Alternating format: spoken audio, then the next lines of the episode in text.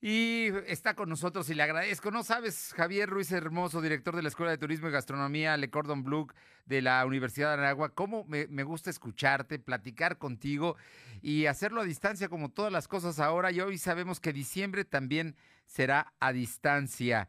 Eh, por ello, te hemos molestado para que, para que nos digas qué hacer en estos casos, qué recomendaciones tú le das a la gente que pues a la, población para, para celebrar, porque hay un asunto que no podemos evitar.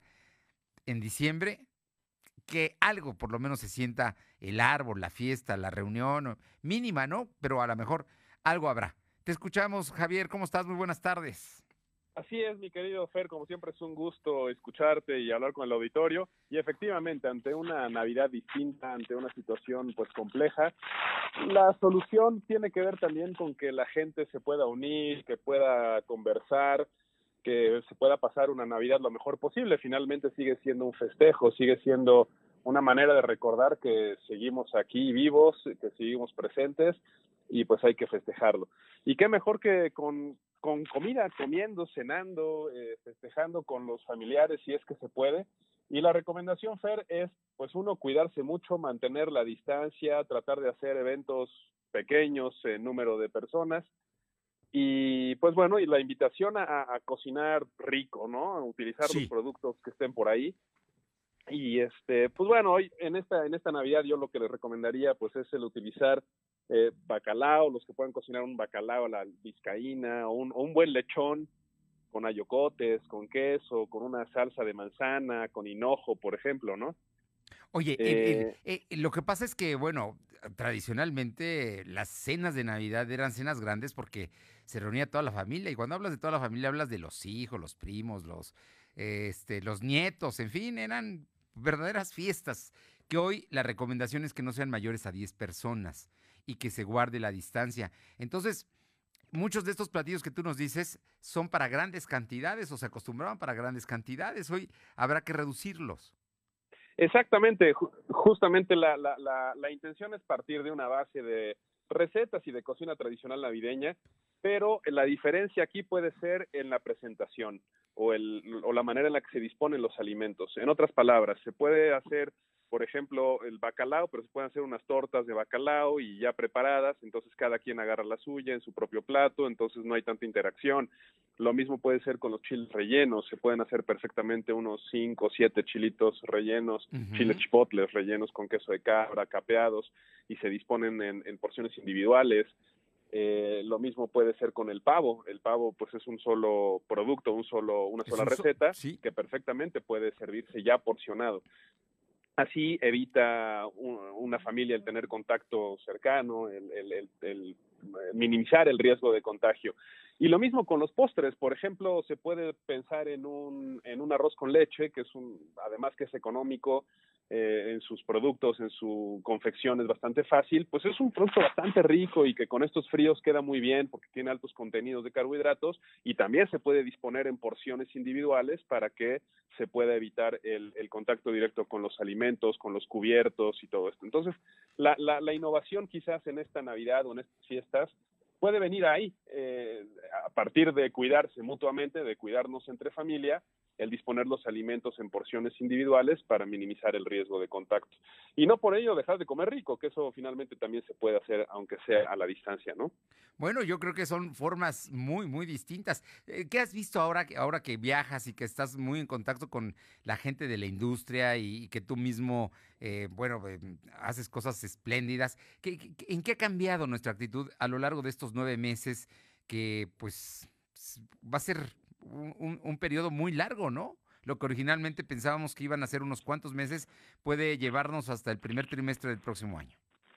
Pues sí, cuando hablábamos en este mismo espacio por ahí de abril o mayo que teníamos media hora de pandemia, pues hablábamos de un futuro cercano, ¿no? Y ahora pues ya pasaron nueve meses de aquello y me parece que hay dos perspectivas. La primera es gente que se ha eh, adaptado con mucha resiliencia, con mucha capacidad de adaptación, con mucha eh, involucramiento al cambio y se buscan alternativas. Hablo, por ejemplo, de los restaurantes que empiezan con sus servicios de entrega a domicilio, con otro tipo de, menú mucho más accesible a la gente, porcionados, eh, con sanitizaciones. Ahora que abrieron los restaurantes o los establecimientos de venta de alimentos y bebidas, pues con todos estos protocolos de cuidado, y algunos han adaptado. Otros, lamentablemente, no. Hay restaurantes que no van a volver a abrir sus puertas. Es una situación complicada.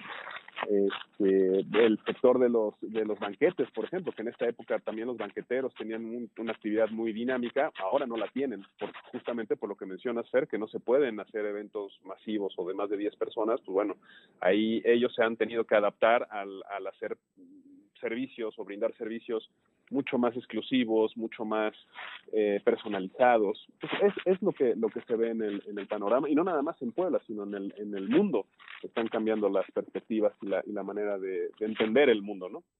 Javier Ruiz Hermoso, director de la Escuela de Turismo y Gastronomía Le Cordon Bleu de la Náhuac. Yo por último te voy a preguntar, una recomendación así que harías para ir pensando ya en preparar la cena dentro de 20 días, ¿eh? porque hoy es 4 de diciembre, dentro de 20 días, que es Nochebuena, ya tendríamos que estar listo para, para, para la cena precisamente de Nochebuena.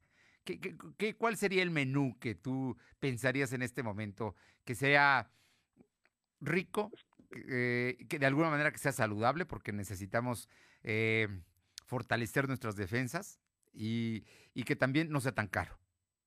Claro, también cuidarnos. Pues bueno, de entrada pueden ser unas tostas de bacalao y si no es bacalao puede ser cualquier otro pescado, puede ser bochinango, puede ser dorado, puede ser cualquier otro pescado que esté al alcance de, los bolsillos de la gente, pero bien preparado a la vizcaína, con un poquito de aceitunas, con un poco de almendra, con papa, y si no se le pone almendra, puede ser papa, y, es como una pequeña entradita, no tiene que ser una, una porción muy grande. Después se puede hacer una, unas cremas, como está haciendo frío, se puede hacer una crema de nuez o una crema de pistache o una crema de castañas y, pues son ricas, son, son económicas de hacer y este para el frío vienen muy bien. De, de, tercero, de plato principal, pues bueno, es que no puede faltar el pavo o los chipotles navideños, o también puede ser una caña de filete de res o de cerdo con salsa de quesos y algunas guarniciones ahí con un puré de manzana o puré de, de camote. Ya si las posibilidades económicas dan para más, pues también puede ser un rack de cordero o una pierna enchilada o de plano un, un lechón, un lechoncito de 4 o 5 kilos. Y pues de postre hay, hay, hay mucha variedad, pero puede ser este un brownie de chocolate o unas fresas con crema o lo que les decía anteriormente, un arroz con leche. Y pues de bebidas, en Puebla tenemos una gran sidra que se produce en Zacatlán y tenemos también este el ponche y tenemos un montón de bebidas que se pueden utilizar en estas fiestas. Y pues bueno, como siempre la invitación a que se busquen productos locales, que la gente vaya al mercado a ver qué, qué, qué hay, qué, qué cosas frescas se pueden encontrar. Y eso además de beneficiar a la economía, también se, se, consume el producto local y quedan recetas bastante ricas. Pues doctor Javier Ruiz Hermoso, director de la Escuela de Turismo y Gastronomía Le Cordon Bleu de la Nagua. Qué gusto saludarte. Como siempre, muchísimas gracias por tu disposición y, te vamos a hacer caso. Hay que, hay que, no hay que dejar que se pierda la fiesta, aunque seamos menos las personas que estemos involucradas en la mesa y que al final de cuentas hay otras maneras y otras tecnologías como para poder compartir con otros a, a larga distancia. Así es, Fer, así estamos, estamos vivos y hay que celebrarlo en la medida de las posibilidades y a la gente pues cuídense mucho. Javier, como siempre, un gusto. Te mando un fuerte abrazo y espero verte pronto. Igualmente, Fer, felices fiestas. Saludo al auditorio. Gracias, muy buenas tardes.